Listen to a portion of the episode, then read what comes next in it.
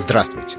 Это шум и яркость, и карантин для нас не помеха. Я, например, по инструкциям нашего продюсера Жени Молодцовой оборудовал себе вполне сносную звукозаписывающую студию прямо у себя дома. И, видимо, какое-то количество выпусков подкаста запишу из самоизоляции. А если я не перепутаю кнопочки на рекордере, что со мной иногда случается, то вы даже сможете эти выпуски услышать. После чего, как водится, можно подписаться на подкаст на вашей любимой стриминговой платформе, поставить ему оценку лучше хорошую, а также рассказать о шуме и яркости друзьям. Только, пожалуйста, воспользуйтесь для этого телефоном или интернетом, потому что встречаться лично в текущей ситуации, пожалуй, не самая лучшая идея. Мир кинематографа, ситуация с коронавирусом, конечно, тоже прямо коснулась. Отменены многие премьеры, ну, точнее, не отменены, а отложены да, перенесены на другие даты. Поэтому непосредственных информационных поводов сейчас немного. Но это как раз в контексте нашего подкаста вовсе не беда. Наоборот, появляется время и возможность заглянуть в файл, в котором мы коллекционируем наши и ваши идеи и предложения, и выудить оттуда какую-нибудь интересную отвлеченную тему для разговора, не требующую обязательной привязки к текущим событиям. Кстати, сообщу между строк, что почтовый ящик, подкаст собакакинопоиск.ру исправно функционирует, и можно продолжать отправлять на него ваши комментарии и мысли относительно будущих выпусков «Шума и яркости». Ну так вот, Сразу несколько слушателей, как выяснилось, просили рассказать поподробнее о музыке в фильмах Эдгара Райта. И я думаю, что самое время выполнить эту просьбу, тем более, что в его картинах саундтрек действительно чрезвычайно важен. Я, кстати, жду не дождусь, когда, наконец, выйдет анонсированный еще в позапрошлом году документальный фильм Райта о группе Sparks. И даже немножко волнуюсь, что новостей об этом проекте довольно давно не было. Ну, просто для меня это редкий кейс идеального симбиоза автора и темы. Один из любимых современных режиссеров берется за фильм об одной из любимых музыкальных групп. И и учитывая чувство юмора, которое свойственно и Райту, и братьям Майлам из Sparks, мне кажется, может получиться, как говорится, match made in heaven, да, идеальный союз. Или даже number one in heaven, как сказали бы сами Sparks. Ну, посмотрим. Видимо, придется с этим еще потерпеть. Главное, конечно, чтобы проект не положили на полку. Но, впрочем, и помимо Sparks, в фильмах Эдгара Райта есть не только на что посмотреть, но и что послушать. Более того, в многих из них музыка играет важную сюжетную роль. Как, например, в «Baby Driver» или «Малыше на драйве», как эту картину локализовали у нас. Собственно, на данный момент это последний райтовский полный метр. Он вышел на экраны в 2017 году, но, тем не менее, начать хочется именно с него, так что я надеюсь, вы не расстроитесь, если хронология рассказа у нас сегодня будет не самая очевидная.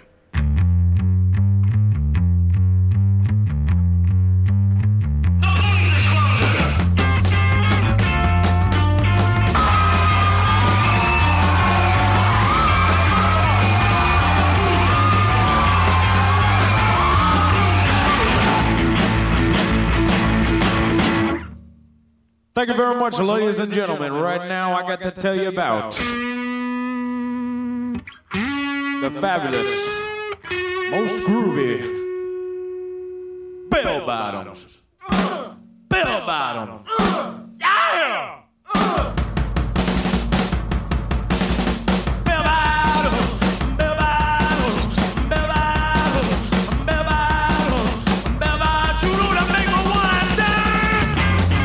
Когда Эдгару Райту было 20 с небольшим, ему в руки попала кассета с записью альбома Orange э, американской группы John Spencer Blues Explosion. И на песне Bell Bottoms режиссер, в те годы еще начинающий, можно сказать, желторотый дебютант, понял, этот трек намертво ассоциируется у него со сценой автомобильной погони. Более того, вскоре после этого Райт начал потихоньку размышлять над сценарием, что это будет за погоня, что это будет за фильм. Словом, наброски для Baby Driver делались еще тогда, много лет назад, но довести задуманное до ума удалось лишь в 2017 -м. В итоге с Bell Bottoms начинается картина о водителе по прозвищу Малыш, который состоит в банде грабителей и, собственно, всякий раз раз виртуозно помогает своим подельникам скрыться с места преступления. Жанр фильма сам Эдгар Райт обозначает как экшен-мюзикл. Интересная, редко встречающаяся, но, пожалуй, единственно точная дефиниция. Ну, конечно, это экшен-муви. С погонями, перестрелками и так далее. Но одновременно это и мюзикл. И дело не только в том, сколько разной музыки в нем звучит, хотя и об этом я не могу не сказать. На момент начала работы над лентой в папке, куда Райт складировал музыкальные отрывки, которые теоретически э, могли быть использованы, скопилось аж 700 разных композиций. И пусть в финальный саундтрек вошло лишь 30, это все равно для художественного фильма очень и очень большая цифра. Но еще важнее другое. Как и в любом уважающем себя мюзикле, музыка в «Малыше на драйве» звучит не просто так. Она точнейшим образом синхронизирована с изображением. Действие развивается в ее ритме, вплоть до каких-то мельчайших деталей. Ну, например, в финале той самой открывающей сцены под песню Джон Спенсер «Blues Explosion» машина с грабителями, успешно уйдя от полицейского преследования, заезжает на парковку. И если вы пересмотрите эпизод, то заметите, что столбы, ну, опоры паркинга, да, возникают в кадре аккуратно сильные доли в большом паблик-токе, который Эдгар Райт провел в 2017 году в рамках проекта Red Bull Music Academy, он рассказал и еще кое-что об этом. Оказывается, настоящими, реальными были только два столба, но они по чистой случайности так здорово синхронизировались с битами в музыкальной композиции, что во время постпродакшена решено было нарисовать еще два, просто для красоты и симметрии получилась такая вот, можно сказать, дополненная реальность. После этого я совсем не был удивлен, когда Райт э, рассказал, что один из его любимых музыкальных клипов — это клип Мишеля Гондри на трек Star Guitar Chemical Brothers. Если вдруг вы его не видели, рекомендую найти на YouTube и потратить 5 минут. Дело в том, что это непревзойденный шедевр именно такого подхода. На всем протяжении видео нам, ну, вроде бы показывают просто пейзажи, которые видит из окна пассажир скоростного поезда во Франции, но в какой-то момент начинаешь замечать, что отдельные объекты в них, например, семафоры или линии электропередач, как бы размечают те или иные музыкальные события удары малого барабана и так далее. Кстати, Эдгар Райт тоже снимал видеоклипы, и один из них прямо связан со сценой из Baby Driver. Это клип на песню Blue Song манчестерской группы Mint Royale.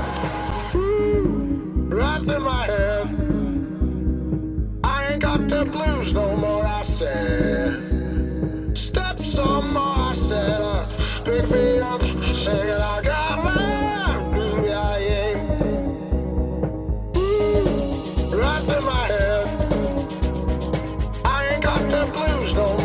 Yeah.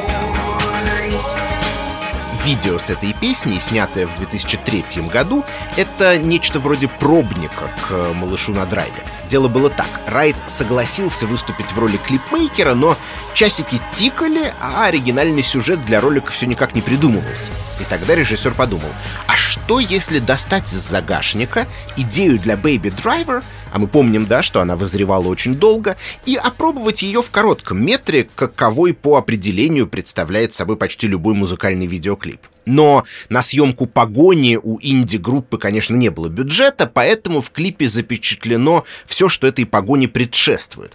Компания гангстеров приезжает на объект, грабители отправляются на дело, а водитель ждет их, тряся головой и пританцовывая под бодрый саундтрек. Спустя 14 лет то же самое будет делать герой Энсела Элгорта в «Малыше». Кстати, еще перед тем, как начинает звучать песня, водители с клипа Mint Royale произносят запоминающуюся фразу «У вас есть ровно 2 минуты 54 секунды» и вставляет компакт-диск в плеер. То есть, видите, хронометраж композиции, а значит свойства музыки, определяет ход жизни героев клипа.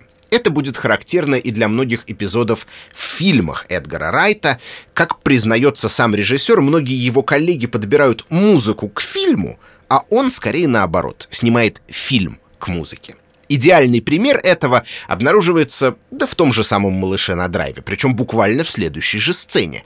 На открывающих титрах Элгорд идет за кофе в ближайший ресторанчик, а потом возвращается с ним в руках. Дело происходит под песню «Harlem Shuffle» шестидесятнического дуэта Bob and Earl. Ну, возможно, вам этот трек больше известен в версии Rolling Stones, но в фильме звучит оригинальная версия.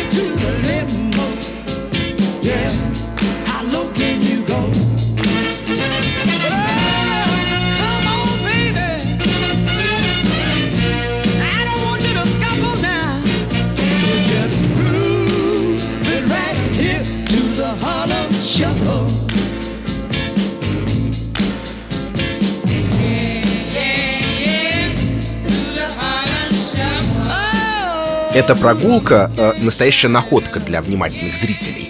На стенах, мимо которых проходит герой, можно увидеть граффити с отдельными словами и строчками из текста песни. В момент, когда в треке звучит труба, на фоне обнаруживается магазинчик духовых инструментов и так далее — более того, дело опять же происходит в некой искусно дополненной реальности. Так, например, сердце, изображенное на доме напротив входа в кафе, сначала черного цвета, а когда малыш в ожидании заказа заинтересованно смотрит на симпатичную девушку, проходящую мимо, оно уже оказывается ярко-красным, отражая такой вот мимолетно вспыхнувший у него романтический интерес.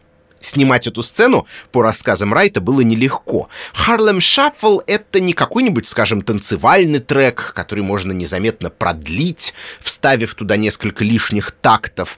Нет, весь проход актера, снятый одним кадром, включая покупку кофе и последующее возвращение, должен был уместиться в музыкальный отрывок, длящийся примерно две с половиной минуты. При этом сильно спешить тоже не вариант, ведь Элгарту нужно двигаться, более или менее попадая в ритм композиции, иначе эпизод просто не сработает как должно. Так что пришлось поискать локацию, в которой от одной двери до другой было четко определенное расстояние. Более того, шаги поначалу мерил сам Райт, пока помощники не сказали ему, что, мол, артист повыше будет, метр девяносто, так что в его замерах, скорее всего, присутствует изъян. Вероятно, Baby Driver — это своего рода музыкальная кульминация фильмографии режиссера. В конце концов, сам образ малыша придуман с тем, чтобы, ну, развязать Райту руки, да, по части музыки. По сюжету ведь главный герой вследствие детской травмы страдает от постоянного звона в ушах, который он заглушает музыкой. Мы все время видим Элгарта в наушниках, и музыку фактически слышим ту, которую в этот момент слышит и он, ту, которую, можно сказать, он и выбрал. Но если говорить, допустим, о синхронизации, да, как в описанной сцене похода за кофе, то ее яркие примеры, разумеется, встречаются и в других фильмах Райта. Мне памятен, например, ритмичный проход пятерых героев под песню «Alabama Song» The Doors из картины «The World's End» или «Армагеддец». Именно под таким прокатным названием она вышла в России. «Show me the way to the next whiskey bar». В сюжет фильма тоже отлично ложится, ведь персонажи как раз и занимаются бархоппингом. Drink up. Let's boo-boo.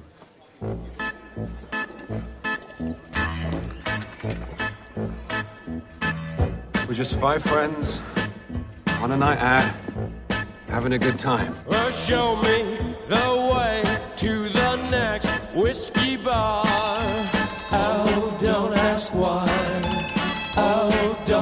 Why? Show me the way to the next whiskey bar. Oh, don't ask why. Oh, don't ask why. For if we don't find the next whiskey bar, I tell you we must die. I tell you we must die. I tell you, I tell you, I tell you. А другой классик роковый стандарт озвучивает культовую сцену из фильма «Зомби по имени Шон». Помните, когда герои пытаются отбиться бильярдными киями от зомби в пабе Винчестер? Это, конечно, еще и один из самых смешных моментов в фильмографии Эдгара Райта, да? Все напуганы, из окна видно, как паб осаждает целая армия зомби, вот один из них проникает внутрь, и вдруг э, из музыкального автомата без предупреждения начинает литься веселая песня группы Queen Don't Stop Me Now. Шон, Эд и Лиз э, принимаются колотить кровавого гостя в ритме композиции, а свидетели происшествия, в том числе мама Шона, с одной стороны смотрят на происходящее в ужасе, а с другой не могут удержаться от того, чтобы кивать и притопывать в такт. Okay, John, it's time at the bar.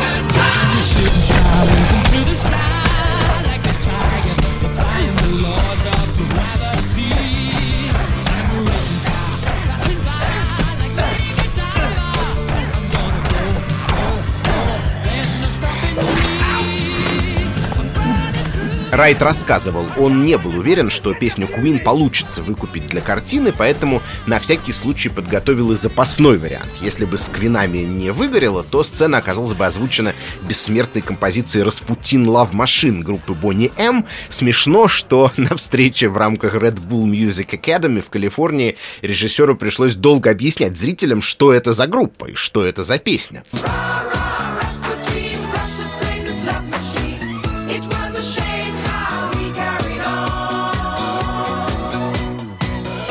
Я думаю, что если бы он давал эту лекцию в России, без этого смело можно было бы обойтись. И еще один интересный момент. Кое-какие приемы, задействованные в «Зомби по имени Шон», режиссер опять сначала опробовал в коротком музыкальном метре. Это несколько менее известная и раскрученная его работа, чем клип на песню Mint Royale, но тем не менее полюбопытствуйте и найдите на YouTube видео на песню After Hours проекта The Blue Tones, выпущенное в 2002 году. Помимо того, что это просто очень обаятельный клип, в котором дети убедительно разыгрывают такой вот салонный хореографический этюд в духе довоенного еще энтертейнмента, главное, что все оно снято практически одним кадром на Steadicam, камеру, которая движется вместе с персонажами. Опыт явно был признан удачным. А, Образцы такого подхода мы затем будем встречать и в Шоне, и в других полнометражных работах режиссера. Ну, а возвращаясь к комическим моментам, связанным с музыкой, в Шоне сразу вспоминается еще и сцена, в которой главные герои швыряются в зомби виниловыми пластинками и по ходу дела решают, какие записи не жалко пустить на благое дело, ну, например, Шаде или саундтрек к Бэтмену, а какие все-таки хочется сохранить в целости, например, Sign of the Times Принца или Blue Monday New Order. Несмотря на то, что в этом эпизоде музыка как таковая не звучит, о, он все равно, на мой взгляд, заслуживает упоминания, потому что с головой выдает меломанскую натуру Райта. А в следующем фильме из так называемой райтовской трилогии трех вкусов Корнетто, типа крутые легавые, один из самых смешных примеров использования музыки это, конечно, короткий кавер на песню Loveful The Cardigans, которым завершается местечковая театральная постановка Ромео и Джульетты.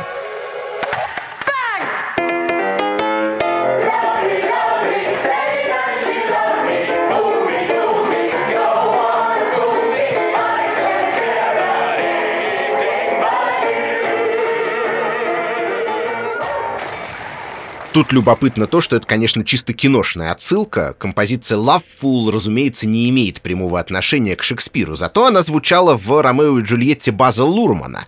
Таким образом, фильмы Эдгара Райта даже в деталях оказываются своего рода метакинематографом, да? То есть лентами, отсылающими к другим лентам. Но, конечно, они таковы не только в деталях, но и в целом.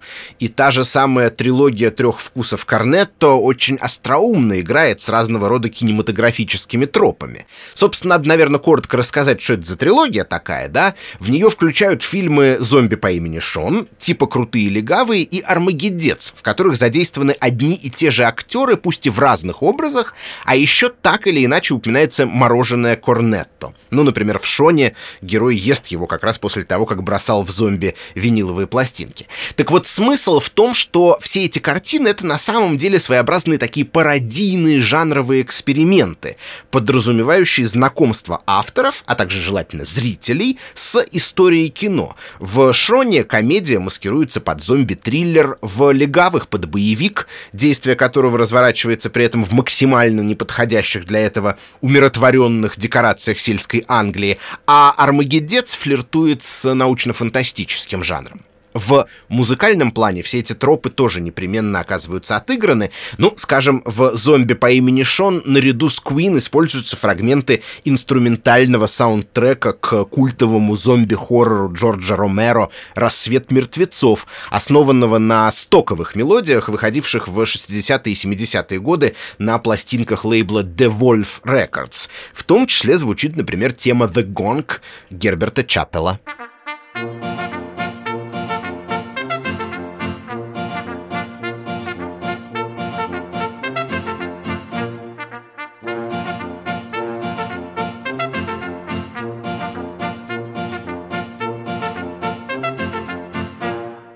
И в целом Райт рассказывал, что музыкальное решение Шона — это своеобразный оммаж э, легендарным хоррор-саундтрекам былых времен, в частности, Хэллоуину Джона Карпентера и музыки группы Гоблин для картин Дарио Ардженто. Кстати, э, если вы стали слушать «Шум и яркость» недавно, то я позволю себе напомнить, что в нашем, так сказать, бэк-каталоге уже есть выпуски, посвященные и музыке в хоррорах, и отдельно как раз творчеству Гоблин и Ардженто. Так что можно найти их в архиве и послушать.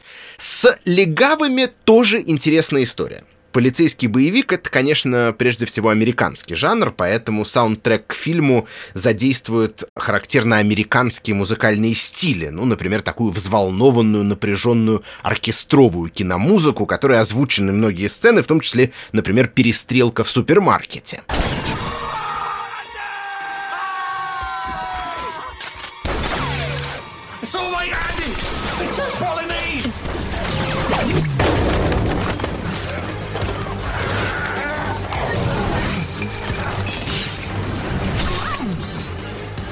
Или приблюзованный гаражный рок. Именно здесь Райт, кстати, впервые использует произведение Джона Спенсера, с чьей группой Blues Explosion мы уже встречались в открывающем эпизоде «Малыша на драйве». Трек э, называется «Here Comes the Fuzz» и был написан специально для картины.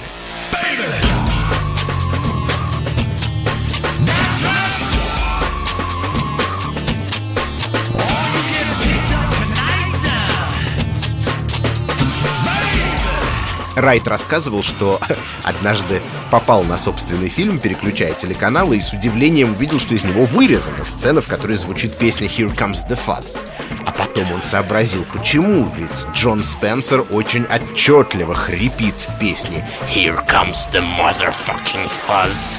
Ну, формулировка явно не подходящая для прайм-таймового телеэфира.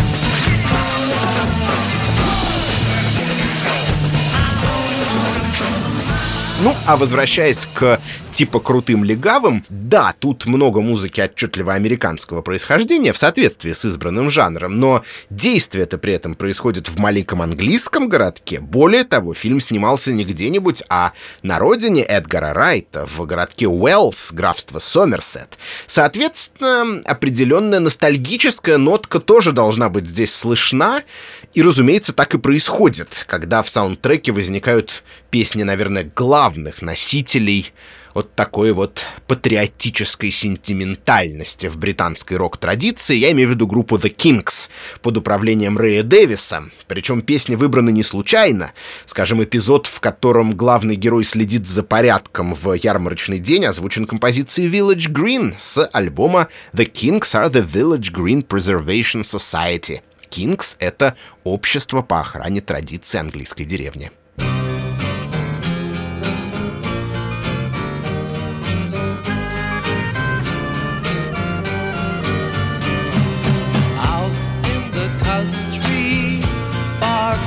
the noise of the city. There's a village green. Oh, it's been a long time since I last set eyes on the church with the steeple down by the village green. Twas there I met a girl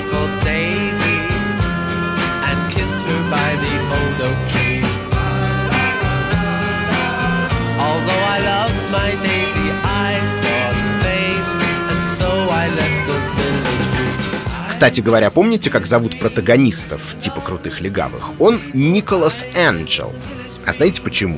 Потому что музыкального директора этого и соседних фильмов Эдгара Райта, человека, помогавшего ему а, отбирать песни для саундтрека, звали Ник Энджел. И именно в честь него полицейскому присвоили такое имя. Вот очередное доказательство того, как высоко Райт ценит музыку в кино и тех, кто ею занимается. Все фильмы, которые мы успели обсудить, как нетрудно заметить, содержат так называемые compilation scores, да, саундтреки, составленные из, уже э, опубликованных ранее песен, за редким исключением, как в случае с Here Comes the Fuzz Джона Спенсера. Это не случайно. Эдгар Райт не раз рассказывал о том, что на него особенно повлияли именно фильмы, задействующие compilation scores. Например, а американские граффити, ранний фильм Джорджа Лукаса еще до «Звездных войн», в котором звучат рок-н-роллы 50-х и начала 60-х, или «Космическая Одиссея» Кубрика, апроприирующая разного рода академическую музыку, да, от Рихарда Штрауса до Пендерецкого и Лигетти. Или, наконец, американский оборотень в Лондоне Джона Лэндиса, картина, в саундтреке которой собраны песни со словом «moon» — «луна» в заголовке. Такой вот любопытный тематический эксперимент. Но есть в фильмографии Райта еще один очень отдельный проект, в котором типология compilation score оказывается развернута под весьма необычным углом. Это, конечно, фильм «Скотт Пилигрим против всех», снятый по мотивам комиксов Брайана Ли О'Мелли. С одной стороны, тут, опять-таки, просто по сюжету необходимо много разной популярной музыки. Речь, я напомню, идет про вымышленную рок-группу, да, которая, в числе прочего, принимает участие в баттлах с другими музыкантами. Соответственно, у каждого из них должен быть свой репертуар. Но раз группы вымышленные, то и репертуар этот логичным образом требуется создавать с нуля. Странно было бы, если бы ансамбли с названиями типа Sex Bob Omb или The Clash at Demon Head исполняли какие-нибудь унылые каверы. В итоге Райт со товарищи вдобавок к амбициозному кинопроекту ввязались еще и в не менее амбициозный музыкальный. Супервайзером саундтрека был назначен продюсер Найджел Годрич, известный, наверное, прежде всего работой из группы Radiohead, а для создания музыки удалось заручиться поддержкой целой звездной авторской команды. Гитарист канадской группы Sloan учил актеров играть на инструментах, а среди тех, кто писал для фильма песни, выделяются группы Metric, Broken Social Scene и Beck Hansen. Вот, скажем, композиция Metric Black Sheep в исполнении вымышленного ансамбля The Clash at Demon Head. Oh no!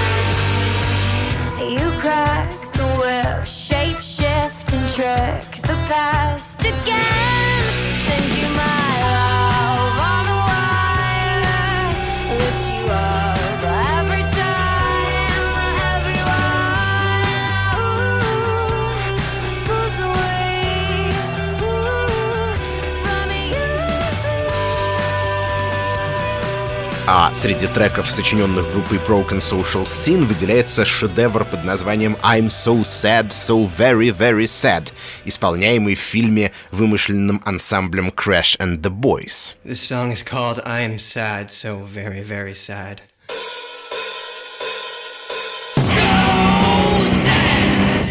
Thank you. Да, это вся композиция целиком. This next one's called We Hate You, Please Die. Но особенно круто повел себя Бек. Он на два дня заперся в студии, после чего передал Райту и Годричу болванку с примерно 70 песнями, часть из которых вошла в картину. Композиции создавались намеренно быстро, дешево и сердито, ведь исполняющий их в фильме ансамбль Скотта Пилигрима «Секс Боб Омб» — это, по сути, гаражная панк-группа, и тщательный продакшн тут явно ни к чему. Наоборот, треки должны быть сырыми, как демо-версии.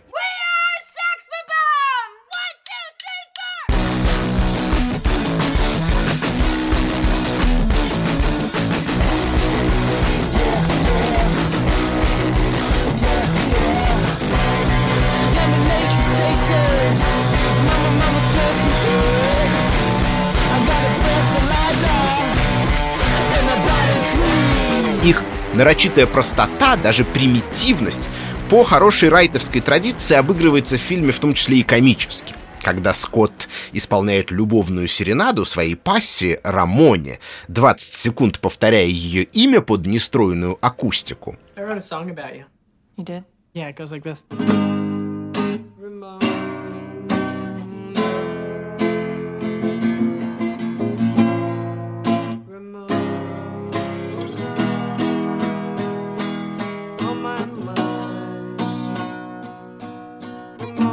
Та говорит «Жду не дождусь услышать эту песню в законченном виде». И озадаченный Скотт переспрашивает «А законченном?» Can't wait to hear it when it's finished. Finished? потому что он-то считает, что песня уже готова. Но, кстати, как ни парадоксально, права оказывается как раз Рамона, потому что в финале картины песня прозвучит еще раз, уже не диегетически и в полноценной аранжировке. В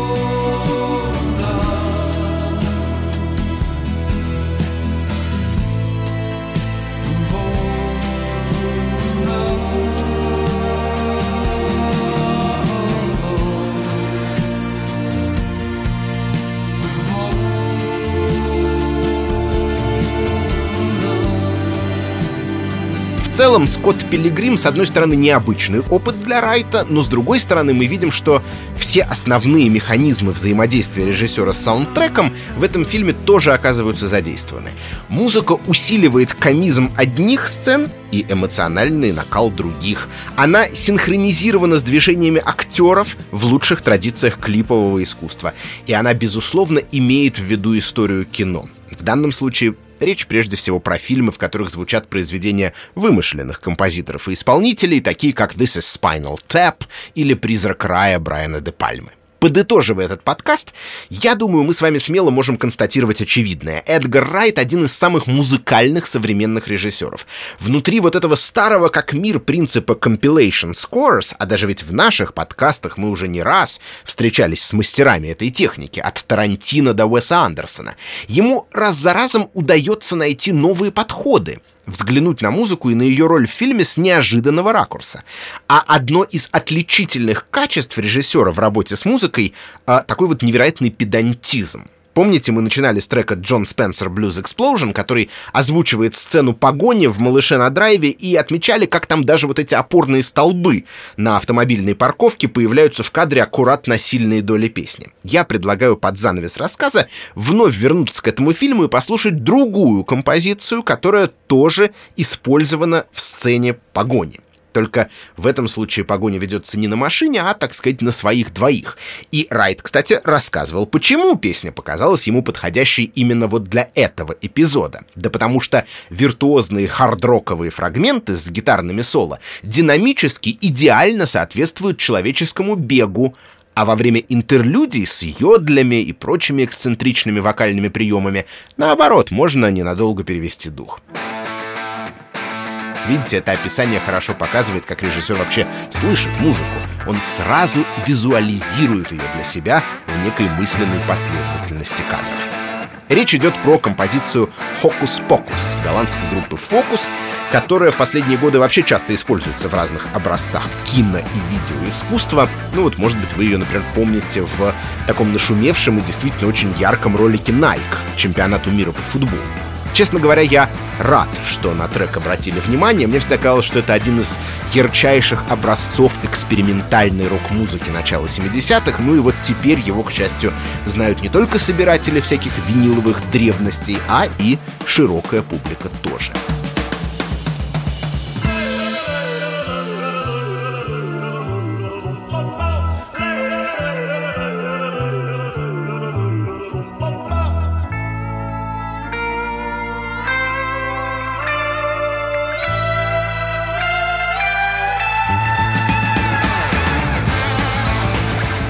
И на этом все. Меня зовут Лев Ганкин. Вместе со мной над этим подкастом работали звукорежиссер Алексей Пономарев, редактор Даулет Жанайдаров, продюсер Женя Молодцова и главный редактор кинопоиска Лиза Сурганова. Слушайте нас, подписывайтесь, ставьте оценки и пишите отзывы. До скорых встреч!